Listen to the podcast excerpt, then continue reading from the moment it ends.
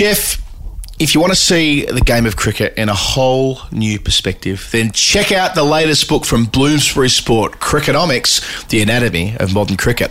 That's what I was told to say. But let's say what we want to say about a book that we now know pretty well. I did We think that sounded hammy. I was like, that's a very corny start for you. Well, this is a book that we've both now read. We've interviewed Stefan and Wiggy. Basically, what they've done is is taken a you know twenty odd different interesting questions. Like why does this happen in cricket? You know why do why do all of england's batters come from private schools and their bowlers come from public schools? Why does south africa have a problem producing black test cricketers? Like how do things work in india? Why hasn't the population size corresponded to world cricketing dominance? And is that starting to happen recently? What's the future between franchise to domestic club cricket and international cricket and why has cricket developed so differently to football in that respect all of these kind of single case studies and then they get the data they do the analysis they crunch the numbers and they try to draw some conclusions from the evidence available it's really interesting stuff Yeah. Yeah, and sort of unusual stuff like, you know, how does weather impact who wins? But not like in a kind of what you and I might say down the Yeah. pub, Geoff, but actually putting some data behind this and Yeah. working out where weather has clearly had an effect on on teams' win loss ratio, depending on what the temperature is when they left their country compared to what it is when they arrive at the country they are visiting. Like even sort of like how Jayasuriya and Gilchrist, you know, we think about them changing the short form game, but really what they did was change Test cricket. Uh, England's missed opportunity to have a league structure like football when you know Kerry Packer came along. That maybe that's something he could have done. Revisiting old questions and, and thinking about ones uh, for the future. It's a ripper book. I certainly recommend it. It's out on Amazon at the moment if you're in the UK and some other parts of the world. If you're in Australia, you can pre-order it there at the moment. It's most straightforward, Geoff. Uh, you will put that, I'm sure, in the show notes. It's called Crickonomics. It's Stefan Szymanski and Tim Wigmore. It's a fantastic read and it is made by Bloomsbury Sports. Click through to it in our show notes, then buy yourself a copy. On with the show.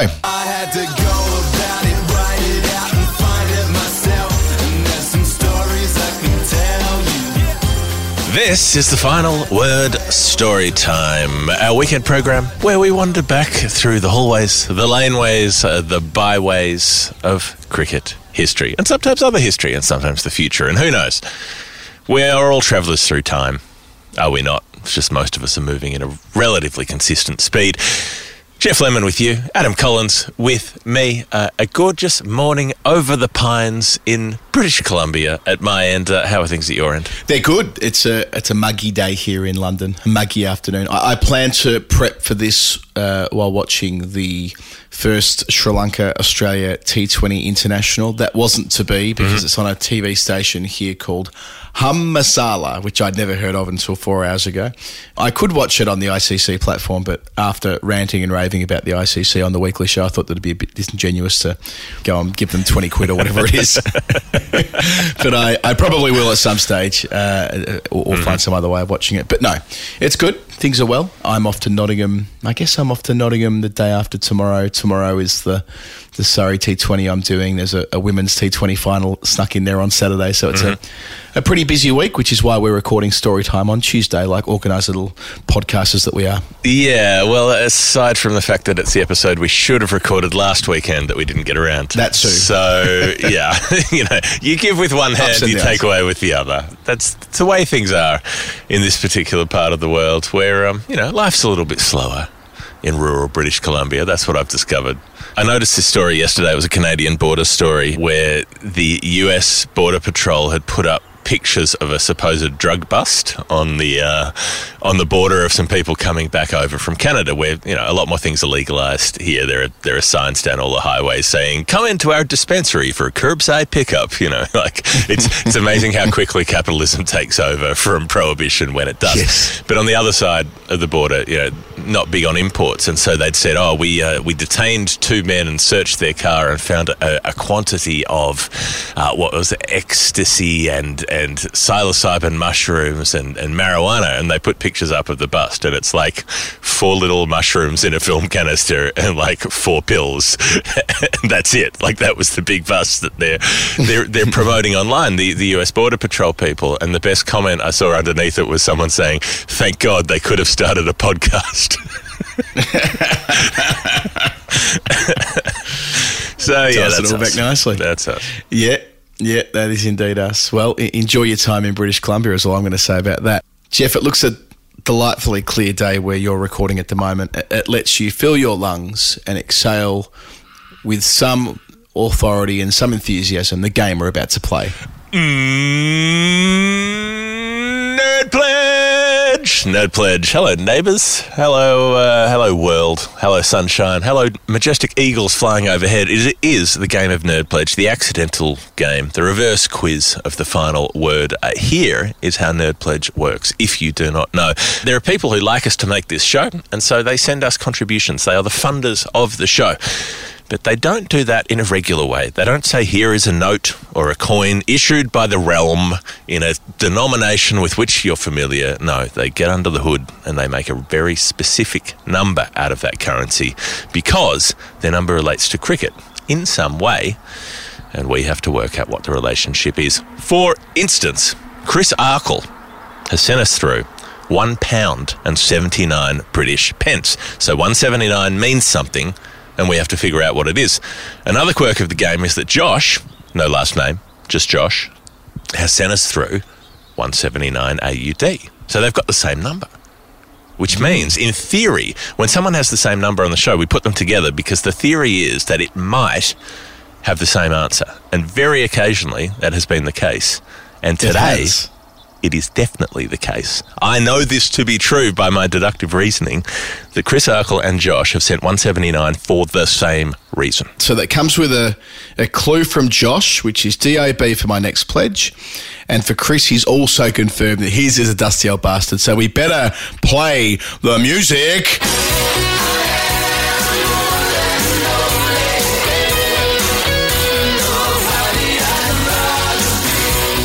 And only, or in this case, the two and only for Chris Arkle and Josh. We're looking for a dusty old bastard. Now, Josh is the person who last time sent us a clue comprised of Limp Bizkit lyrics. So um, I did think for a mi- minute that DOB could mean a dusty old biscuit, but it does not. It means a dusty old bastard, who is a player who played a long time ago and didn't play a whole lot. So it could almost be Mark Haslam from New Zealand, but it's not really long enough ago. Uh, the New Zealand cap numbers for 179. It's not going to be Jackie McGlew, who was 179 for South Africa, or Eldine Baptiste. Great name, another great name out of the Caribbean, or uh, Yasir Ali from Bangladesh. Uh, 179 is India cap Sanjay Manjrekar, one of your favourites, Adam. So, um, not going to be him. People have heard of him. But to get Dusty, we've got to go back to an Australian cap or a British cap. And we've got a couple of military connections here. So, Australian cap 179 was Len Johnson, who is a DOB, only played mm-hmm. one test match, because he got his start, apparently, as a cricketer playing in an exhibition competition called the Sheffield Shield that was played in the Solomon Islands to entertain troops after World War II. Played one test in the 1948 India series when Bradman had his last big glut of runs. Didn't really go to original, there, did they? We're going to have an exhibition competition. We're going to call it the Sheffield Shield. Yeah. Mr. Sheffield. Mr. But they, they could have gone for any name they chose. Well, you know what we'll do? We'll call it the same thing we play for when it's not wartime at home. Yeah, well, I think the idea was to try to convince the troops that it was the Sheffield Shield, so they would feel Right. like they were watching something of a of a high caliber or whatever it is, uh, because you know those were the days when Australia paid attention to the Solomon Islands. Uh, not anymore.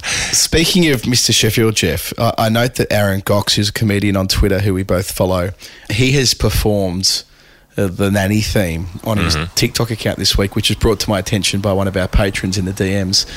It, it has been put to me that maybe this is a result of Goxie being a final word listener after Maybe. our performance a couple of weeks ago. Maybe we've got Is everything linked? head. Maybe, maybe we're in his head. Yeah. Uh, all right, I like it. Look, you know, Anyway, well, well, culture, culture is an expanding web of um, of references and influences, and, and we all influence one another. Everybody, everybody out there, even if you just stayed in bed and thought about the nanny theme, Adam, in some way it would reach across the ether, across the universe, and, and, and tickle a cell in someone else's brain. I'm sure of it. I've been in British Columbia a week. Everything's spiritual now. Um, okay. So the point is, it's probably not Len Johnson, cap number 179 for Australia, even though he's dusty old bastard territory, because I think for for quality of story, it has to be Major William Booth. Now, this is a cricketer, Adam. Played for England in the, uh, the the very early days of the 1900s. And the best bit about Major William Booth is that Major is his first name. Right? It's not. It's not his rank.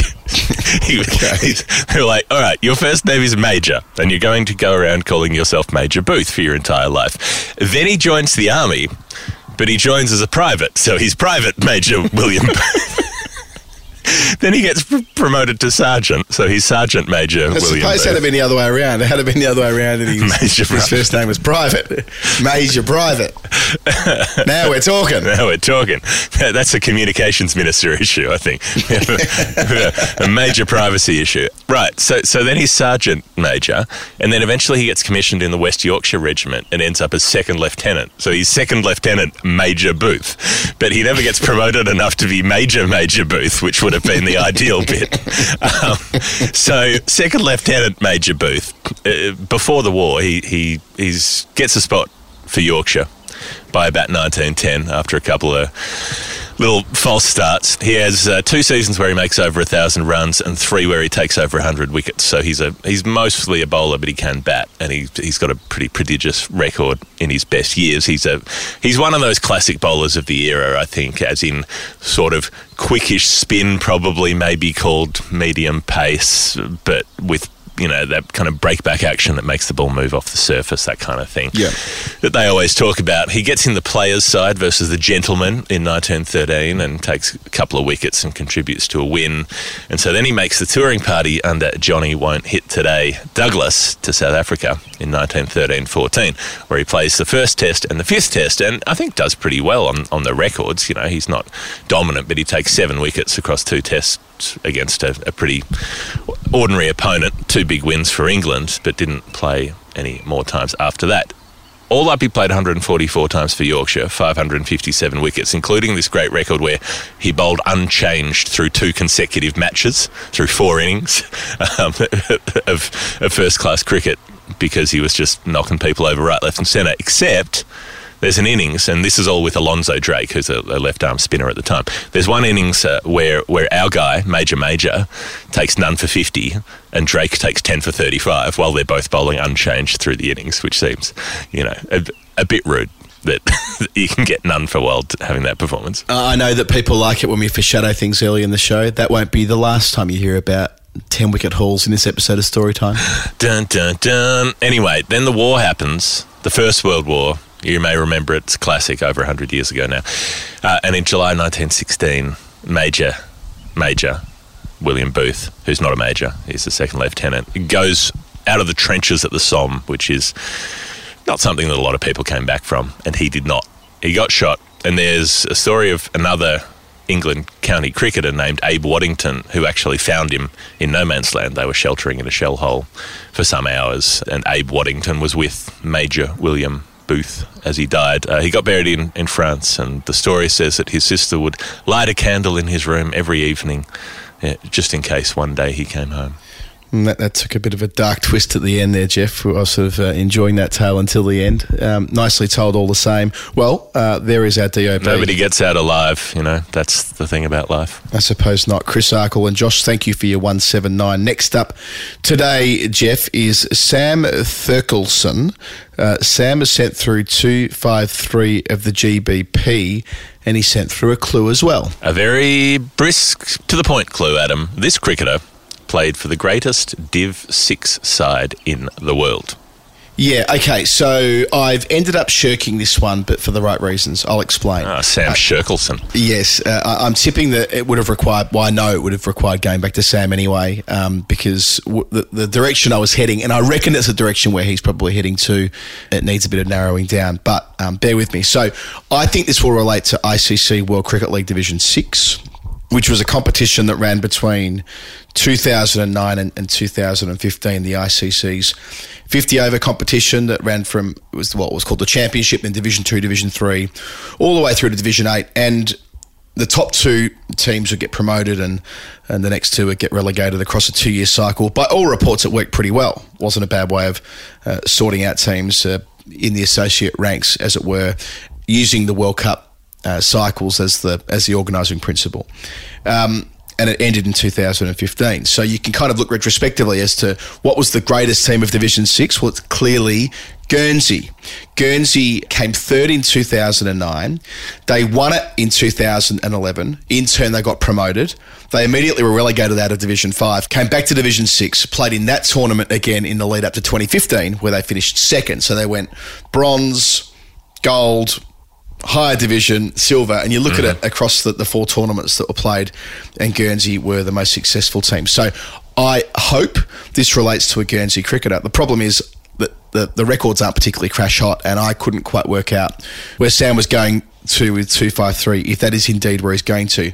But I thought what I would do instead is uh, talk about Guernsey more generally and specifically their relationship to the final word. Now, Jeff, I'm not even sure whether you know this, but Adam Bayfield and Tony Kerr will probably never quite appreciate the influence they had over the final word being what it is. They started the World Cricket Show in Guernsey many, many years ago. And when I first left my former life, and I was thinking to myself, how am I going to penetrate this cricket mainframe? And I'm thinking to myself, maybe a podcast. Maybe it's going to be a podcast. Before, this is pre serial, uh, and thus before anyone was really listening to, to podcasts. And there weren't many about at all for cricket. And the one that I found was the World Cricket Show. And I became quite a dedicated listener to this show that would go out.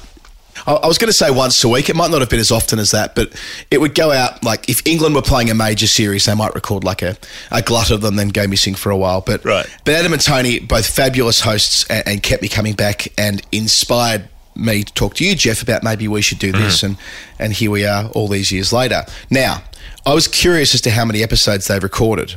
They're up and thinking to myself, you know, maybe this two five three might weave its way in. Not quite. They've made 381 episodes. And according to their Twitter account, well, they joined the platform under the simple name of Cricket Show, which I've always enjoyed, back in early 2009.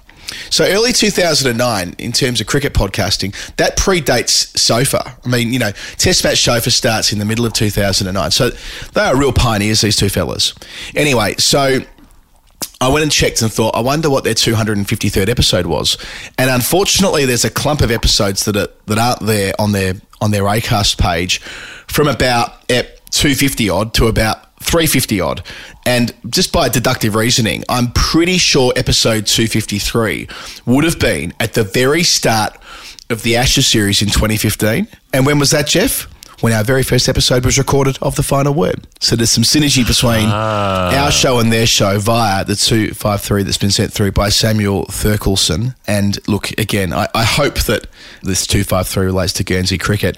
And if it does, uh, let us know. But yes, I thought I would just uh, note that the World Cricket Show, which I haven't really listened to an awful lot in recent years, but this will inspire me to go back and resubscribe and, and tap back in. I was a guest on there, I don't know, I guess four or five years ago, and I was able to tell them that story that they were the reason behind the final word starting. But I'd like to see how they're going because, uh, yeah, they, they did a great job back when it wasn't profitable or fashionable uh, to make a cricket podcast.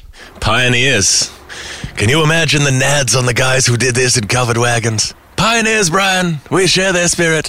Um, no, I didn't know that. So um, thanks for sharing that with me. It's like you've been withholding the identity of one of my parents from me for my entire life, and now it's come out in a, a dramatic television program in which secrets, the secrets of a small town, will be laid bare.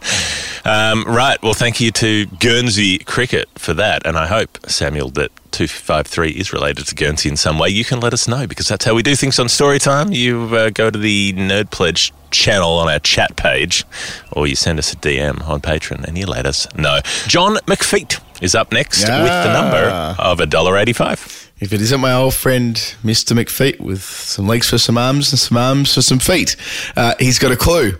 I've just updated my pledge. I brought all my high school supplies from this man without having any idea who he was. I feel ashamed. High school supplies sounds like what you're doing in British Columbia, Geoff. Uh, proceed. This is a family show, Adam. Um, right, John McPheat, 185, and a newsagent who he bought supplies from.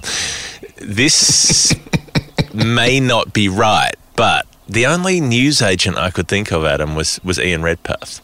Now, I'm sure that Ian Redpath owned a news agency, because I'm sure that I remember Ian Chappell Ian Chappell telling us the story when, well, okay, Ian Chappell talking about um, talking about Ian Redpath is a definite big tick, um, first tick on the bingo card. But he told us the story of uh, Redders.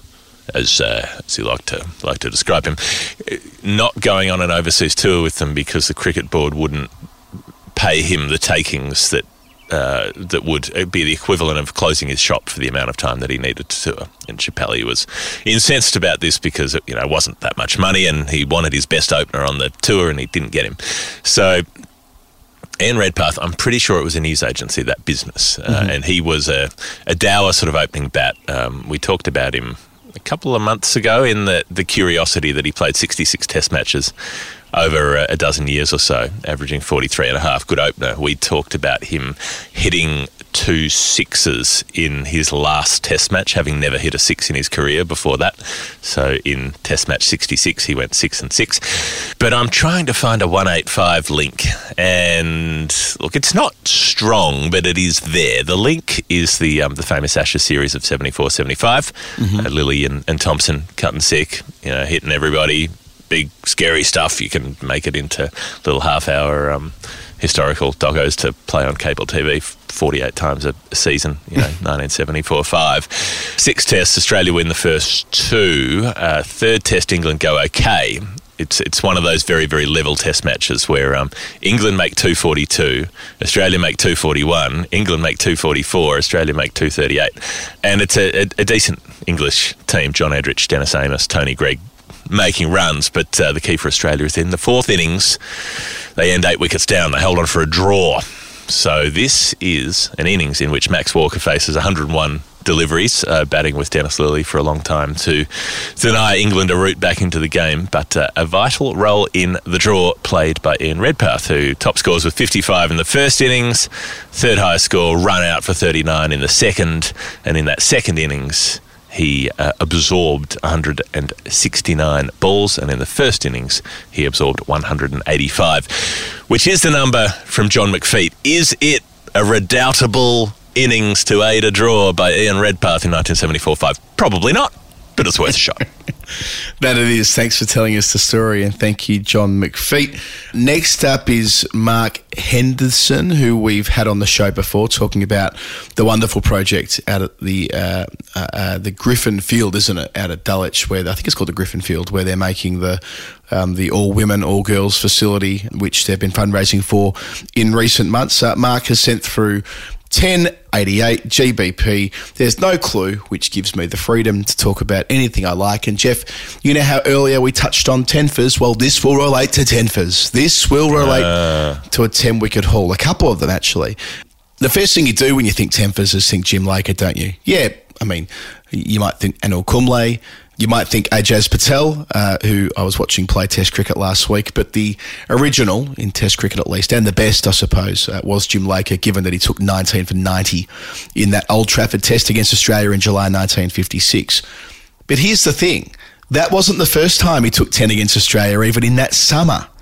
And that's what I want to tell you about today, Geoff when he took 10 against the touring Australians for his county, Surrey, back in May of 1956. Now, just to go back a little bit, by this stage of his career, Jim Laker is 34 years of age, but he's only played 24 test matches, roughly half since his debut. He'd taken 86 wickets at 28, but he was out of the team as often as, he was in it.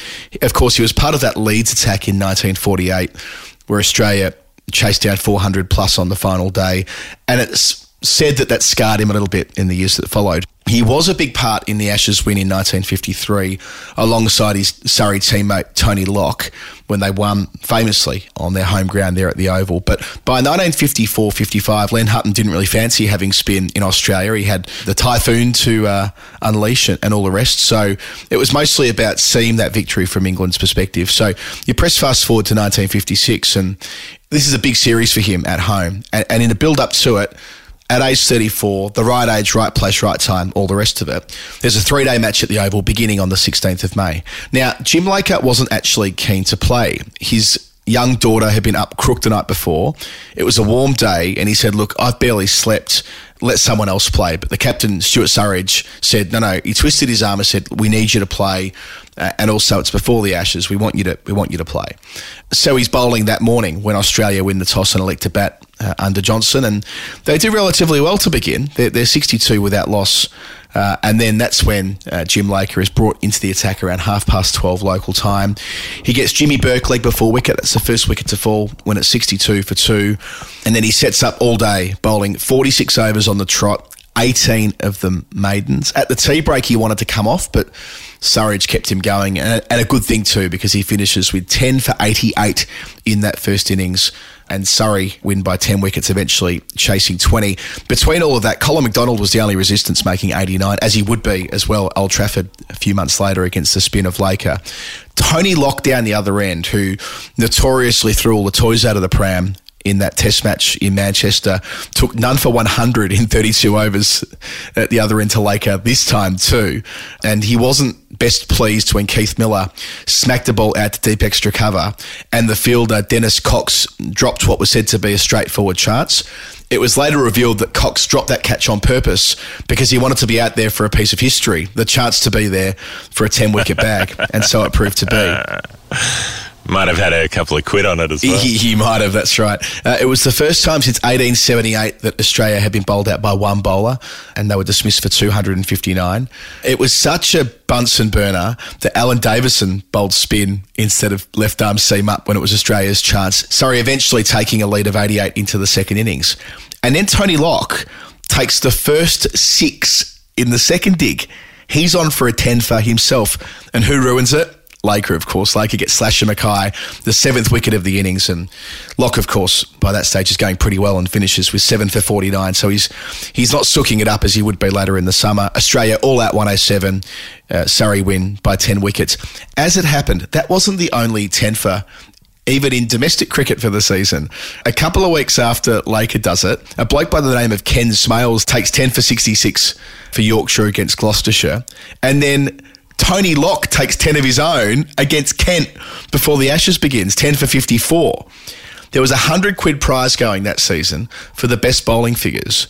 And by this stage, three blokes had already taken 10.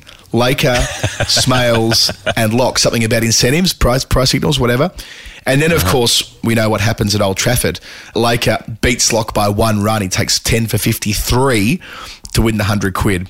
But the first of those four 10 fors in 1956 was 10 for 88, and it was at the Oval, and it does belong to Jim Laker. And I'm pretty sure that will be what Mark Henderson is talking about. And as I sign off, I want to thank Cricket Country's Arunabha Sengupta for his detailed reporting on that that Cricket Country website. Uh, a wonderful resource for these kind of untold stories that we often tell as well. So, but yes, uh, the 10 for 88, uh, let us know, Mark Henderson. Is it Jim Laker? I reckon it might be. Yeah, he's pretty Surrey adjacent. Oh, is, Mark Henderson. There's uh, there's a Oh, Surrey see? vibe. Did you see Anna on the weekend? By the way, his daughter Anna, who bowls the leg breaks, who had a shoulder Yeah. problem last year. He posted a video of Anna bowling on Shane Warne Day, which was the the 29th anniversary of the ball of the century, which was celebrated. Uh-huh. Uh, the tail enders fellas got that going, and Anna's delivery went viral. I mean, it, you know, we've seen her bowl before, Geoff, but this was a Yep. you know the perfect amount of flight and dip. You know, she's 12 and takes the off bail type thing. I met Anna last year with Mark down at um, Dulwich when we had the final word Oval Dream Boys game, and yeah, she's going to be a bloody star. So watch this space. Love it, love it, and and I also love that Tony Lock had the experience that that uh, Major Major William Booth had when of uh, of being at the other end while someone takes ten for as Yes, through the innings. absolutely.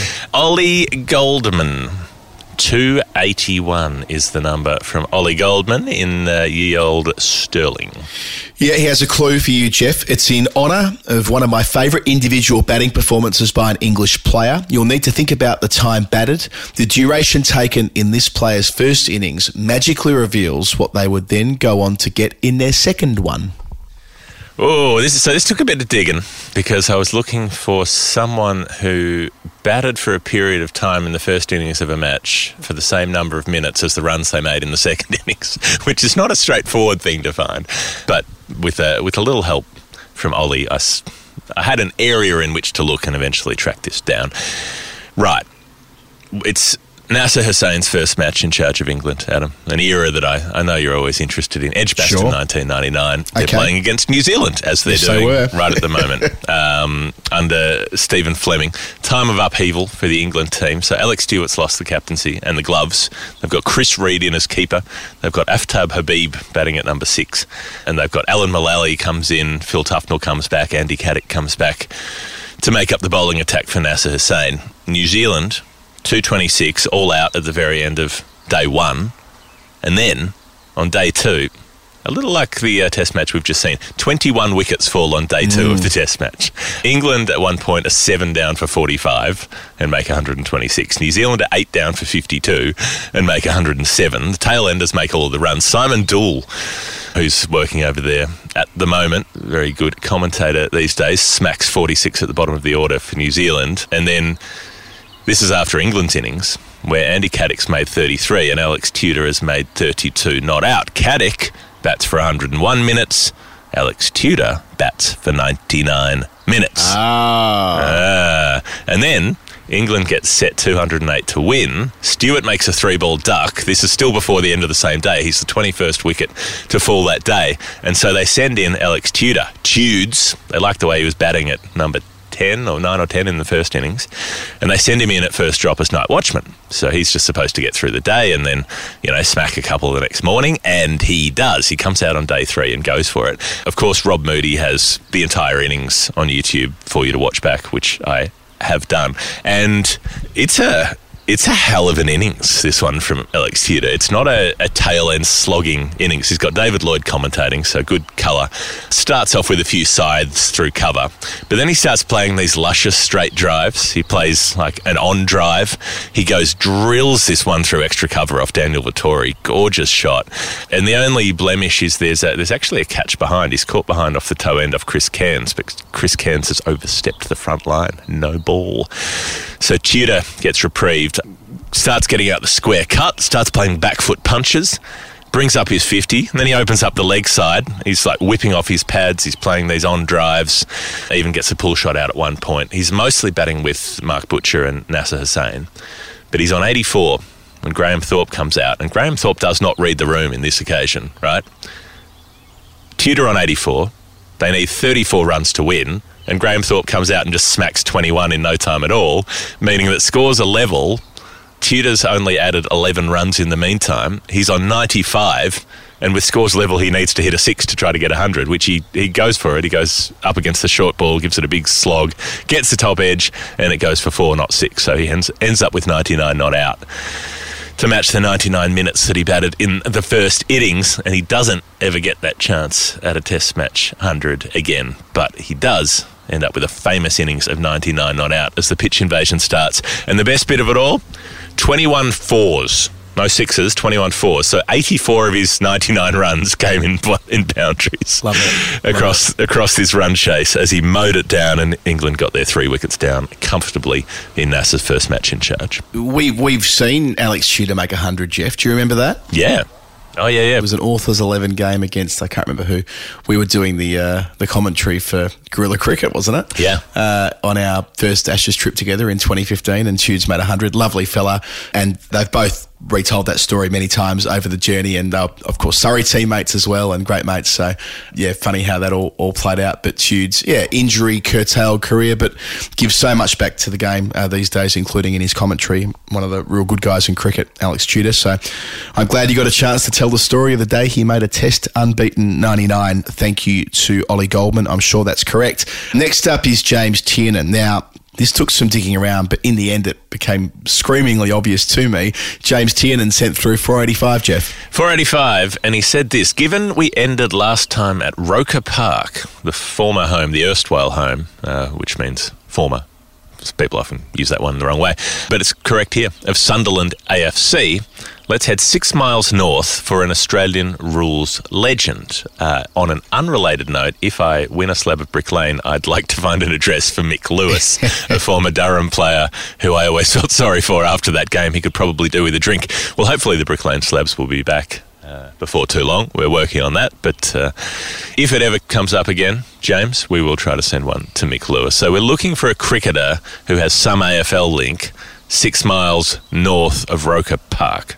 Yes, an Aussie rules link more than an AFL link, but I know what he's trying to say. Yeah. Uh, and, and James also added that he lived in a street named after this cricketer. Uh, and it didn't take me long to put the pieces together that it has to be the inexhaustible A.E. Stoddart, a man we've talked about a number of times on the show. And James was somewhat apologetic, saying, I know you've mentioned him a lot, but we haven't done the footy bit. So this gives us another way back in. I've never uh, heard of the footy bit. What's the Yeah. so this is you're just opening up a new field of inquiry for me.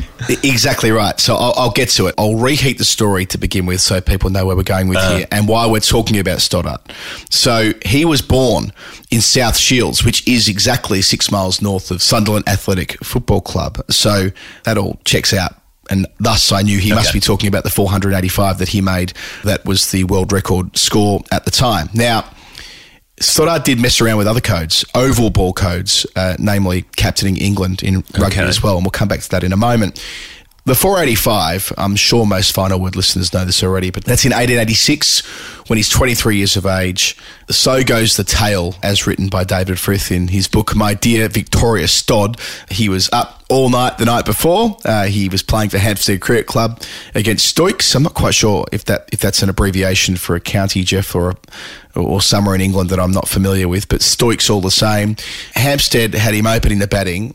He batted for six hours and 10 minutes, was the seventh man out for 485, which became the highest score made in any cricket that was recorded to that point. That night, off the field and up, up the hill uh, to the tennis club, Cumberland Tennis Club, around the corner, for five sets of tennis. Then he was out on the tiles again, uh, carousing and gambling and drinking and, until three in the morning. Three days later, so he's you know he's had two massive massive nights with a, a six hour innings in, in between where he's made 485, which was the record. Three days later, he made a double ton. Then he made 98 for Middlesex. He made his maiden first class century in a week that was all collectively worth 790 runs. And that's why Simon Wilde, Oscar, um, referred to him as the inexhaustible A.E. Stoddart when, uh, when retelling the story about 10 years ago or so in, uh, I think it was the Wisden Cricketer at the time. Very recently, Geoff, we had a pledge for AEJ or James Collins and the 628 he made in 1899 to break Stoddart's record of 485 13 years later. That was made at Clifton Close in Bristol. Declan Lawler, who lives in Bristol, great friend of the show. Uh, he ran the Thames track last year for Lord's Tabs as part of their association with us on the final word. That was the score that broke the Stoddart 485. So that was when James said we've been talking in and around this recently. That that's what he's referring to. Now there have been many other scores between 485 and the now record, the bullshit record of 1009 that we've discredited many times from that school game in India a, a few years ago. But they are the three that have broken the record. I mean, the record goes 485, 628, 1009. I think there's something like quite nice in that, that it's only been broken. I mean, yeah, sure, players have made more than 485 subsequently, um, namely Brian Lara. And I'm sure if we dug around into club cricket, you'd find many players sort of hit 500 in an innings, I suppose, or at least a handful. But, you know, the world record there- holders. There's the Charles Eady score, the uh, the Daybreakers one from 1900s Hobart, which uh, Exactly. I remember off the top of my head. But Yeah, exactly. So, you know, there are others who have done it, but they don't. They've never held the record. That's only Stoddart, Collins, and that kid in India who I can't remember his name. You usually can, Geoff, can't you? Pranav Dhanawade. There you go. You got it. You got it. I feel like we beat up on him, but it's not about him. It's more about how it happened and the nonsense around it. Anyway, so Stoddart, this is the footy bit. First of all, he captained England in 16 Test matches. He he had that highest score at the MCG for an English captain, 173, made in 1894.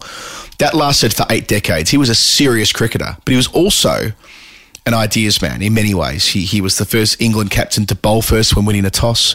He was the first English captain to declare an innings closed in the first innings. He, he tragically lost his way after cricket and committed suicide in 1915. He shot himself when he'd gotten ill. But he was also a footballer. He led England, he captained England in four of the 10 rugby test matches he played. And he visited Australia in 1888 in what would go on to later be known as the first British Lions Tour. And on that trip in 1888, he, he not only was playing rugby union, they played 19 games of Australian rules football. And they won six of them. this rugby union team, the British Lions, as, as it would later be known. And he captained them too. So when it's noted here by James that he's an Aussie rules legend, well, that's on account of the fact that in that extraordinary trip in 1888, uh, a couple of years after his 485, he also captained six victories in the 19 games they played. That's a lot of footy. It's a whole season. It's a season, yeah. A man who ticks pretty much every final word box, the great Stoddy. Uh, and in 2015, many, many years later, I ran a Stoddart tribute night where I took everyone out on the pistol four in the morning. We all went out to Borderline, danced the night away, and we woke up in the morning and we played a game of cricket like Stoddy did all those years before, uh, and we won under my captaincy. And that was also on our first um, Ashes trip that we were referring to before, Geoff, back in, in 2015. So I hope he's resting in peace because uh, Lord knows he fitted a lot in uh, A.E. Stoddart. I hope he's resting on the great cosmic dance floor. Do you know who he was playing? Like who these who these Australian rules games were against? Was Yeah, it against should- existing clubs? I, I don't know, but that, that's that's a good prompt. I might write to Frithie and, and ask him if I can. He'll he'll know. He'll know. I'll put that down as some homework for next week. All right. All right. Uh, always good to hear a Stoddart story. Uh, Dom Griffiths comes up next with uh, 436 GBP. Now, there's a clue from Dom. I understand that you are both lovers of crosswords. Not not quite. Uh, your clue, should you choose to accept it, is when a batter's needed before fast spell six seven. Not mine. I saw it recently in a newspaper. With regards, apologies, and appreciation. Ah, Dom. Decode that Ah, for us for those you who aren't crossword devil. fans. Yeah, yeah. So as we've mentioned on the show before, we both uh, loathe cryptic crosswords. There is, I mean, in theory, they should be the sort of thing I'm interested in, being word games, but. Some, I just find something about them so insufferable with like the ooh, ooh, how difficult, ooh, how diabolical, ooh, you know, it seems so dramatically like villainous in terms of trying to confuse you with cryptics. And so, you know, my brain just doesn't do them very well. And so this is very clearly a cryptic crossword clue. When batters needed with a an apostrophe, a possessive apostrophe, uh, more a contraction, when batter is needed before fast spell. So obviously it's a cricket themed clue. Uh, and I did not have a cricket themed fucking clue. Uh, so I, I, I went and spoke to, like, I've got a few friends who are mad into cryptic crosswords. So I sent a few messages around to cryptic crossword people saying, how do you begin trying to decode this because there are methods for cryptic crosswords. There's often some sort of indication within the clue that will tell you to be looking for, say, the certain numbered letter in the word, you know, the fifth letter in the word, and then that's the one that the answer starts with, and then that you can it tells you to you know drop off the bit the front of another word. There are sort of signals that, that give you a sense of what you're supposed to do with the components of the clue, and they're within the clue, and, and so you use that to it becomes its own key to unlock itself. So there's always a, there's always a double meaning, and I was sort of bashing away at this, trying to trying to figure out what it means, and, and, and the way they set these out means that because it's using cricket terminology, it's certainly not about cricket, but it's using that to try to trick you in, in some way. Um, and I was also trying to figure out how the 436 would relate. So I thought, oh, I could do your trick with the date, and then I realised there are not 36 days in April, so it could not be the 36th of April. Um, and eventually I, I got some help with decoding this. Okay, so when batter is needed before fast spell. So, what's another way of interpreting the word fast or a fast spell? Could be a period when you're fasting. And uh, what's a period when you're fasting in the traditional religious calendar? Could be Ramadan, it could be Lent. You fast during Lent. And what do you do on the day before Lent traditionally? Fish. You- uh, not the fish. Oh no. Not the the, I thought batters. I'm saying batters. I'm thinking fish. I'm getting ahead of myself. the pancakes. Remember, do you ever do that thing at Uh, school where they'd, they'd make you, We did. Uh, you'd, you'd all make, you'd have pancake day, um, and everybody Yep. liked pancake day because you got to eat pancakes. Happy days, good stuff. And you would do the pancakes thing. I think it's some there's some sort of folk story where it's like you had to use up the leftover food in the house, or like use up the, the flour and the milk or something before you started the period of fasting for Lent. And Pancake Day was also known as Shrove Tuesday. And so Shrove Tuesday is a time when batter is needed before a fast spell. So the answer to the clue is Shrove Tuesday. What does it have to do with 436? Wouldn't have a fucking clue. It is not 47 days before Easter, but the date for Easter changes, so there's no set date It's usually late February up until early March. Uh, then you've got Ash Wednesday, which is the first day of Lent, but it moves each time. What? 436 though. Like, where does that link to anything? It's going to be a Bible verse, isn't it? Or, or a Ah. page in the. I mean, I, I was going to say a page in the Bible, but presumably That uh, changes you know, as well. Gideon's Bible, as it were, changes from from publication to publication. But yeah. it'll be like when we've done the laws of the game, like you know, forty three point six or whatever. I bet Ah. you this ends up being some some relationship to a verse. I mean, which I therefore have no chance of working out. Incidentally, Right. but like Stone um, Cold Steve Austin, 315. 316, wasn't it? But yes, I see where you're sorry. going with that. Yeah, I, I reckon that's where we're going to end up in the revisit next week. Huh. I'm just uh, just having a little poke around the internet at the moment. The Book of John has a, a what is it? Verse, chapter four, verse thirty-six, or whatever it is.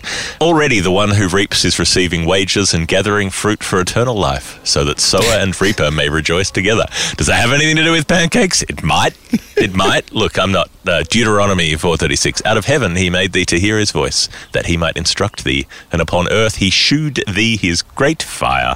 That's nice. Thank you for shewing me your great fire. Yeah. Look, four thirty-six. It could be that. It could be something else, but we did manage to solve the clue with a fair bit of assistance from other people, it must be said. Good on you, Dom. Uh, thanks for sending that through. Thanks for your continued support. And you're right, they are tough. Don't all hurry to send cryptic crossword clues because we won't get through very many stories each week. uh, Liz Brant's our last new number, and Geoff, you're going to handle this one as well. This is a free swing. This is 654 AUD. Have fun with it. Enjoy it. Embrace it. Well, uh, no team, Adam, has ever made 654 in a test innings. Uh, I did think in links to final word things in Christchurch in 1971, New Zealand were 6 for 54 when Glenn Turner, final word fave, got out. Uh, and they ended up being bowled out for 65 on the first day of the test.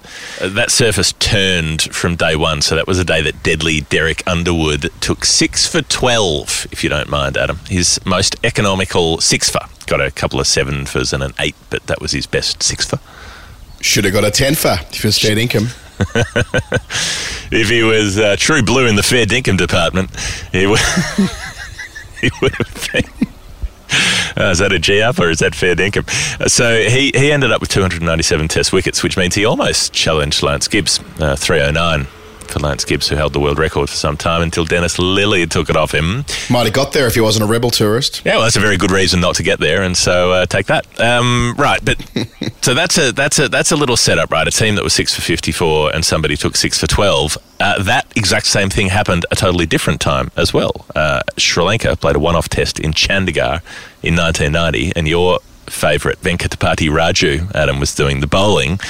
Sri Lanka got bowled out for 65 and Raju took 6 for 12. So an identical mirroring of the deadly Underwood performance. Uh, sorry, Sri Lanka didn't get bowled out for 65. They got bowled out for 82, but that was an innings that also included the sixth highest Bannerman performance when Asanka Gurusinha made 52 out of the 82, 63.4%. Anyway, that's And, just here, I, and here I was thinking Asanka Gurusinha was just a bloke got hit in the cock. Yep. No. He nearly Bannermaned it as well. Yeah, he's uh, he's number six. I think he had a bumble, didn't he? Didn't the old boy fall inside the box in the moment that it was? I think he had a bit of a moment when I think it Oh, fell okay. in. It it came right. It, it the uh, the the clamshell opened, if you will, yes. and like the birth of Aphrodite, uh, it, it was it was born. Through the opening shell as it came out of the uh, the shallows, it's always a it's a visceral story. That one, the uh, the genitals of Uranus, the the god of the sky, are cut off and thrown into the sea, where they magically fertilize the oceans, and Aphrodite is born unconventional way of doing things, but the Greeks always have been. So, right.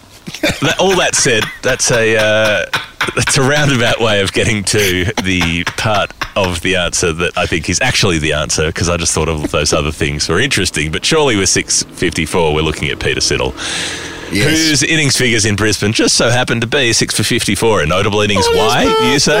Why? Because he took a hat trick on his birthday, having already picked up Kevin Pietersen and Paul Collingwood in consecutive overs, caught in the slips. Uh, then there's 26 overs of Alastair Cook and Ian Bell batting together. They had 72, and then the magic happens. Cook caught at first slip. Watson takes the catch. Matt Prior has a big drive at a fast straight one and misses it.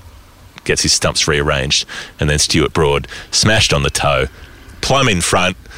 Got a hat trick. Not yet, he hasn't. Not yet, he hasn't. Uh, they've got to go up to the review. So the hat trick's so nice, he got to celebrate it twice. Uh, Peter Siddle follows it up a couple of overs later with uh, Graeme Swann trapped in front to complete six for uh, a, a great bowling performance that is somewhat detracted from by the second innings where England made 517 for one.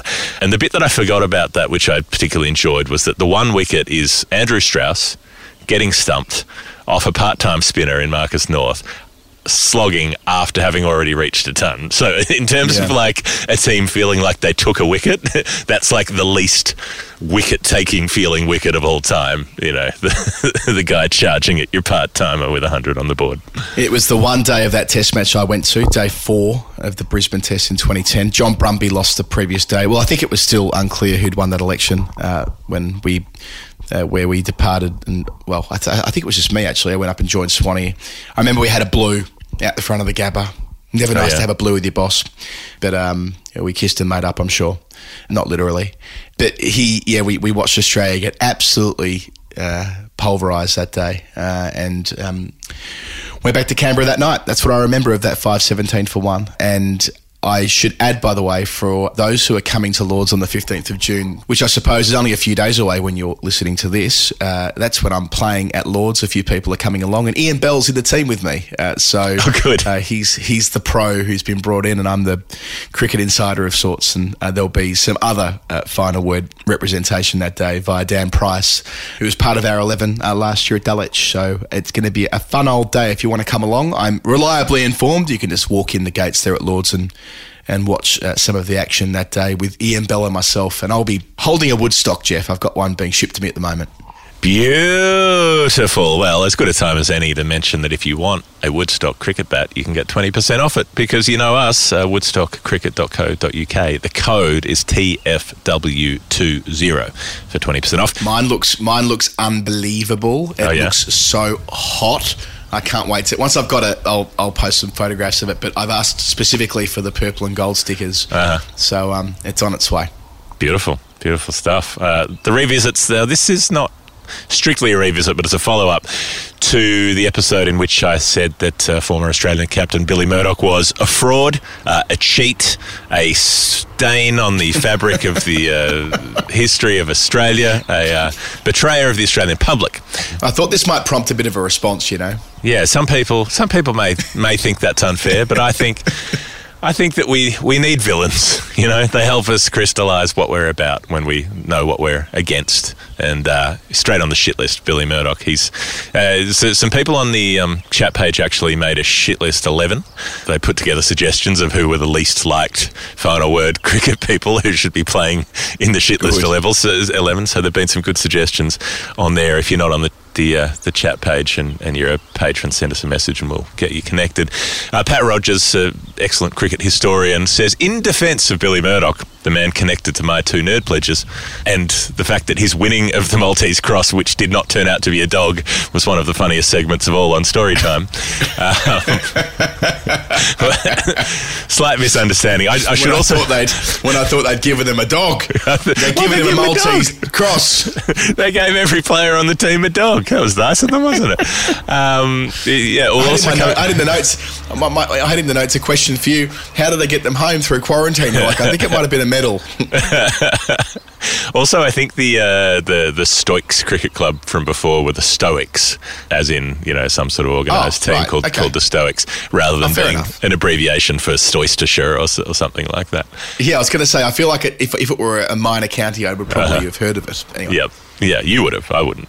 I don't even know where Gloucestershire is. Um, so Pat Rogers says uh, Billy and Dr. Tup Scott had the first double century stand in tests in that game, and it, it took another 62 test matches for Tip Foster to better Billy's score, uh, the 211 that Billy Murdoch made.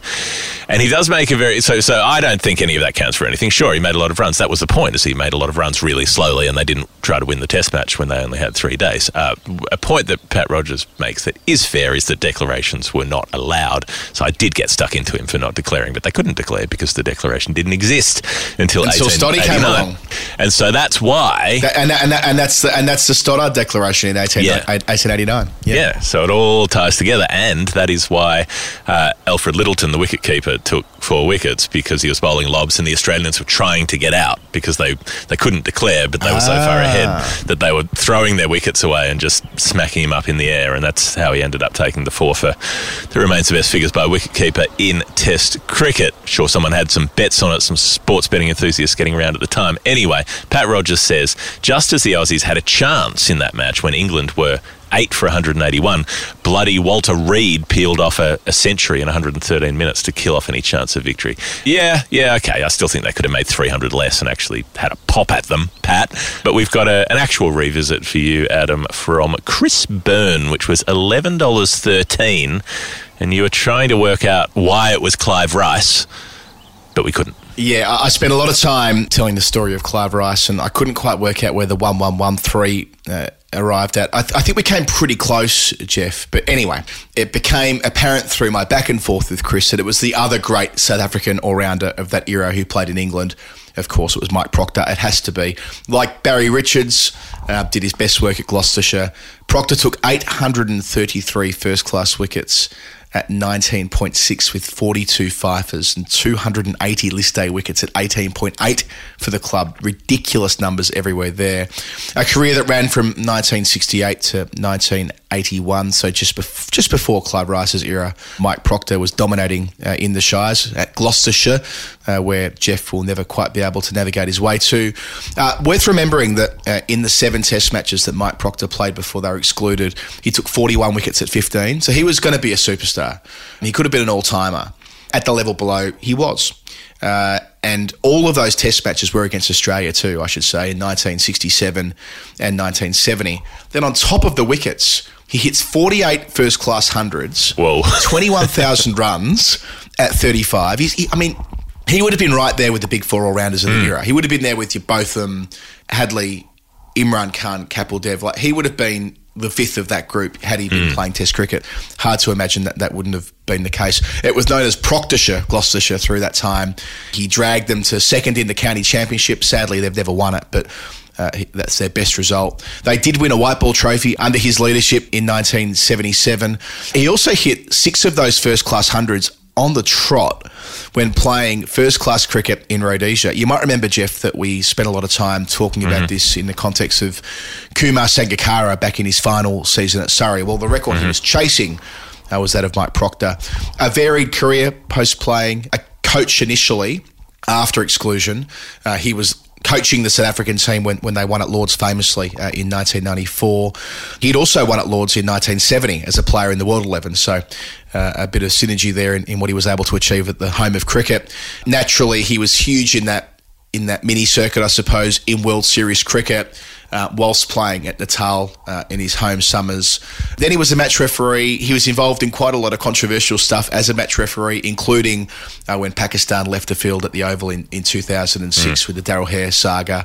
And then he was the match referee through the Andrew Symonds, Harbhajan Singh debacle in 2008 at Sydney. So had a full life in cricket, did Mike Procter, but one of the greatest to ever do it. And I neglected to mention before the 1113, that is the number of wickets collectively he took for Gloucestershire between the 833 and the 280 in uh, first class and List A, respectively. And anybody who is an expert on him is, by definition, a proctologist. Uh, very good. Adam, thank you for solving that for Chris. I've got to solve. Oh, it's the Billy Murdoch number that wasn't Billy Murdoch for Big Jeff, all caps, Big Jeff. Big Jeff. Normally, I'm the biggest Jeff. Not here, small Jeff. uh, Big Jeff said, "So good seeing my number come up. I was beginning to question the validity of the Sacred Nerd Pledge spreadsheet. Shame on me. Well, yes, fool you once, shame on you. Um, the spreadsheet is is inviolable. Look, occasionally there there might be mistakes. It doesn't hurt to make inquiries, but yeah, it's it's just a long list of numbers at the moment, so they're taking a while to come through. Uh, Big Jeff says it's not Billy Murdoch, just as well. Cheat, swindler. Big Jeff didn't say that, I said that. Not Billy Murdoch. Think an aggregate for the most beautiful Australian batter I have seen on the final frontier. Right. We've talked about Damien Martyn's miraculous 2004 before. Adam made a whole documentary series about this very series and knows everything about it. So it's just as well I'm doing this revisit because he wouldn't have had to look anything up. But it is still very notable that 2004 because you've got the player who at one point was famous in domestic Australian cricket for not being able to handle spin. He was a Western Australian who couldn't make a run at the SCG. And then by 2004, Damien Martin goes to Sri Lanka, beats Murali in his own backyard, and goes to India, conquers Kumble, etc. Murali Kartik's kicking around at that point, and so on, and uh, secures wins for Australia in the series in both of those countries. It's the third test at Nagpur. And he comes so close to twin tons in that test. He makes 114 in the first innings, and then Australia go on to secure a big lead thanks to the, the quicks. Gillespie takes five, McGrath takes three, and then Australia bat again, and Damien Martyn nicks Zaheer Khan for a catch behind on 97 after Simon Katich has made 99. So close to, to twin tons, but the job is done by those two. They've set India 543 to win.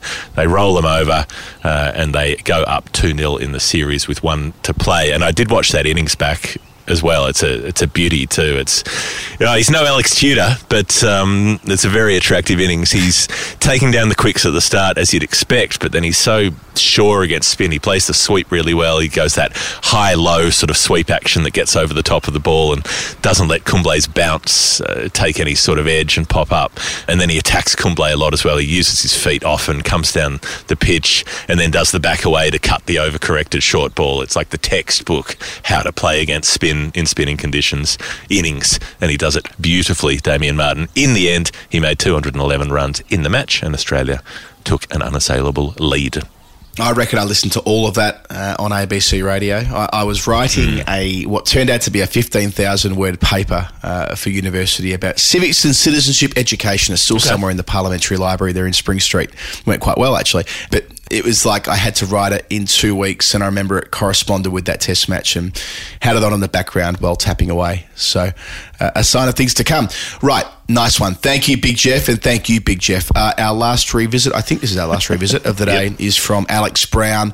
Uh, he sent through 527. I initially spoke about the 5 for 27 that Trent Boult took in the 2015 World Cup against Australia at Eden Park and other gems from that match. Alex says he loved the answer, loved the show, but uh, it wasn't correct. I didn't go to that game. The answer is about one that I did go to. Definitely a New Zealand game I've been to, just not one in New Zealand, and one I spent a lot of money going to. Right. So I ruled a few things out. Uh, and and established that he must have been overseas for this. And five for twenty seven was the score on the first morning at Cape Town uh, when New Zealand were all out for forty five in, in January twenty thirteen. Ah, yes. Uh, it was the lowest score in, in all Test cricket since 1974 when India were all out for 42 at Lords and the 12th lowest of all time. And just 14 months after they'd effectively done the same thing to Australia when they bowled out uh, the Aussies for 47 at the same ground there in Cape Town. I suppose they've been helped by India uh, on that measure in recent times, all at 36. Anyway, uh, that was Brendon McCullum's first test match as captain, famously. Uh, and yeah, they were all out before lunch with Williamson top scoring with 13, the only player who made eight or more for New Zealand. Vernon Philander, five for seven. He was the number one bowler in the world at the time, and Dale Steyn and Morné Morkel did the rest. It was all over in 19.2 overs. Speaking of Dale Steyn, that was the innings when he took his 300th Test wicket. The joint third fastest to that mark uh, in 61 Test matches. Those who were quicker uh, were Dennis Lillee in 56 and Murali in 58. Shane Warne took 63, and then we know how well he started his career. Uh, South Africa closed that day on, on 252 for three, so that's pretty similar to what happened to Australia at Trent Bridge when they were all out for 60 and they were only able to take um, three wickets as the as the pitch and the day improved dramatically at Nottingham, where I'll be in a couple of days. To their credit, New Zealand did get 275 in the second dig with a, a Brownlee century and McCullum making a half century, but they still lose by an innings and 27 inside three days. Then they lose the second test in, in similar circumstances at Port Elizabeth, all out for 121 and 111. And yeah, I mean, I guess it makes it all the more striking what we learnt when reading Crickonomics, Geoff, about what they got right in New Zealand. Uh, you know, a- a year before that, they lost to Zimbabwe. They were a rabble, really. And then you press fast forward 18 months, and under McCullum, they beat Pakistan and the UAE. Then a generation later, it's Williamson, Watling, Wagner, and Boult who are in that team in Cape Town and still in the team when they win the World Test Championship final against India in the June of, of 2021. So only eight years on, they're, they're world beaters. So yes, I, I think that there are some lessons in, in what we've learnt in, in recent times on the show, and, and also a reminder of just how grim it was for New Zealand when Brendon McCullum took over there, which should provide some hope for English cricket fans, I suppose, that if he was able to turn that around so quickly, uh, maybe it'll be the same for England and their test team uh, in the short term. Who's to know? Well, that is an answer for Alex Brown, who loves New Zealand so much that he's even happy to talk about times when things were awful for New Zealand. That's love. That's love, Alex. Thick and thin. Uh, that's the end of the revisits, which means all we have to do is look at some confirmations from numbers that we have got right, because it does happen sometimes. We do get them right from time to time. It does. We'll go to Richard Chancemore first, 531 with his number. We said Rob Bailey's cap, and then I said, ah, it probably won't be that. So I did a deep dive on the 31st of May instead, which I quite enjoyed doing. And Richard did too, but he's like, no, no, you're right with your first guest. It was Rob Bailey's cap number for England. He says, I wanted to give him his moment in the spotlight, not just because he was a Northants legend, but mainly for the reason that Adam pointed out about him turning down the Rebel Tour. Far too many on those tours had longer international careers than Bailey. And have gone on to more illustrious post playing careers as well, which I think is a sad indicator that the good guys don't always come first. I think you're uh, quite correct, Richard, and perhaps uh, perhaps we'll loop back and do more Rob Bailey stories. We'll just have a we'll do Rob Bailey, uh, maybe just a tribute hour. You know, just just sixty minutes of Rob Bailey. Maybe maybe Straight an 11 of the players who said no to the Rebel Tours across Australia and, and England, then we can do a tribute to them. Oh, it'd be There's fairly hard to populate an 11. Uh, I'll tell you what. Uh, Matt Gaynor said that J.K. Lever on debut, the 7 for 46 that he took, is correct. Uh, so Matt Gaynor says that. That is the case uh, for a man whose daily diet consisted of five pints of beer straight after play, then a curry with a few pints before a nightcap back at the hotel, according to Derek Pringle's book, which I know you enjoyed. And speaking of Derek Pringle's book, so we originally went to seven for forty six for Dell against Yorkshire in a in a game they set up in nineteen eighty six, I reckon, Geoff, where Essex batted first on day one. On day and maybe into day two, probably a bit of rain around on a three day game. They both declared an innings. Uh, Essex their first. I think there were three declarations, and it was set up for Yorkshire on the final day. Pringle takes seven for forty-six, and I saw him at Lords this week and said, "Hey, hey, I've been looking at one of your old scorecards from a game that you won for Essex when you took a big bag uh, against Yorkshire in, in 1986." He's like, "I cannot remember it." He's like, I remember all of my seven fers, but I cannot remember that. So after this, bit more homework. I'm going to send the scorecard through to Dell so he can see uh, the day that he took a seven for. And Matt Gaynor enjoyed that too. okay, excellent. Uh, Ruto with his 158. Now, the clue was uh, the title for Storytime 69, Nice, and that it involved a place name. And so we worked out it was Nice, and we worked out that this had to do with the Olympics in 1904 or whatever it was when they 1900. played 1900 when they played cricket in the Paris Olympics. But we couldn't work out what it had to do with Nice, and we couldn't work out what the 158 actually connected to. So Ruto has uh, helped us there, saying that 158 is the margin in the final. We that was the one number we couldn't find. So France lost by 158 runs, and that he only mentioned Nice because it happened to be in France, and so it was vaguely tangentially related enough to give us a hint about looking at France, which did help us get there. Uh, Ruto also says. I was looking at the Major League Cricket Wikipedia page the other day, which uh, has a Ah. big league which is going to start next year, apparently. Minor Sure League is. Cricket has already started. Congrats to the Silicon Valley team who won the first season, uh, the Netflix series in that. But he said there's a team from Philadelphia who've already named their squad, and it includes Liam Plunkett. And the team name is the Philadelphians. What a missed opportunity. Can't we as a community get them to call themselves the Gentlemen of Philadelphia? We Well- can get this done, says Well, Ruto. funny you mention that. I, I've met the boss of Major League Cricket uh, last week at the Oval. I'll, I'll take that away as well and, and mention. I think it was the the uh, general manager of uh, of strategy I met. So um, yes, uh, consider that something I will put on the agenda at the very least. Uh, Charlie Ryan says his 902 was the number of runs made by Phil Jaques. That was correct. Back to the drawing board, says Charlie. Thank you for that. And Rahul Venkat's 278, uh, he said, is indeed the score that was made by Glenn Maxwell at the North Sydney Oval. He says, I watched his breakthrough Ranchi century ball by ball, amazed at his skill marrying his astonishing range of shots with the patience that people thought he didn't have.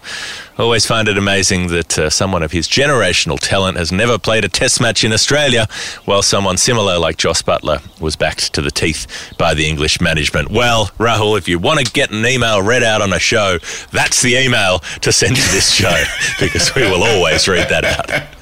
And who knows, maybe he will. Uh, uh, first of all, remarkable that 278 comes in such close proximity to his 100 at Ranchi, one. And two, uh, well, Glenn's in Sri Lanka at the moment. Uh, and they have said that if you play well in the white ball games, you could play Test cricket. And if he gets in the team, he'll have incumbency before the home summer. I dare to dream on behalf of one G.J. Maxwell. I'm also going to mark this as the end of story time this week, Geoff, because I have to pick up my daughter from nursery. Uh, I'll say hi to Winifred from all of you. This has been story time number 92. If you like what we do, patreon.com forward slash the final word. You can get involved in sending us a pledge, being on the show here on the weekend, or maybe on the weekly show, joining us on Discord, which is a hoot. If you're on Patreon but not on Discord, send us a message on there. We'll send you the link straight away and all the other benefits, which mostly are getting to talk to other like minded cricket types there in that wonderful corner of the internet. Thank you, Geoff. Uh, thank you, Bad Producer Productions, who edit this show a couple of times a week, an awful lot more uh, when there is a test match taking place, which by the time you listen to this, there will be between England's men and New Zealand at Trent Bridge, where we will have daily shows every day. I think that's everything. Uh, we will talk to you again, uh, well, mm, pretty soon because it's that kind of time of the year where we're making podcasts pretty much every day. But I hope you enjoyed Storytime 92. Have a nice weekend. See ya.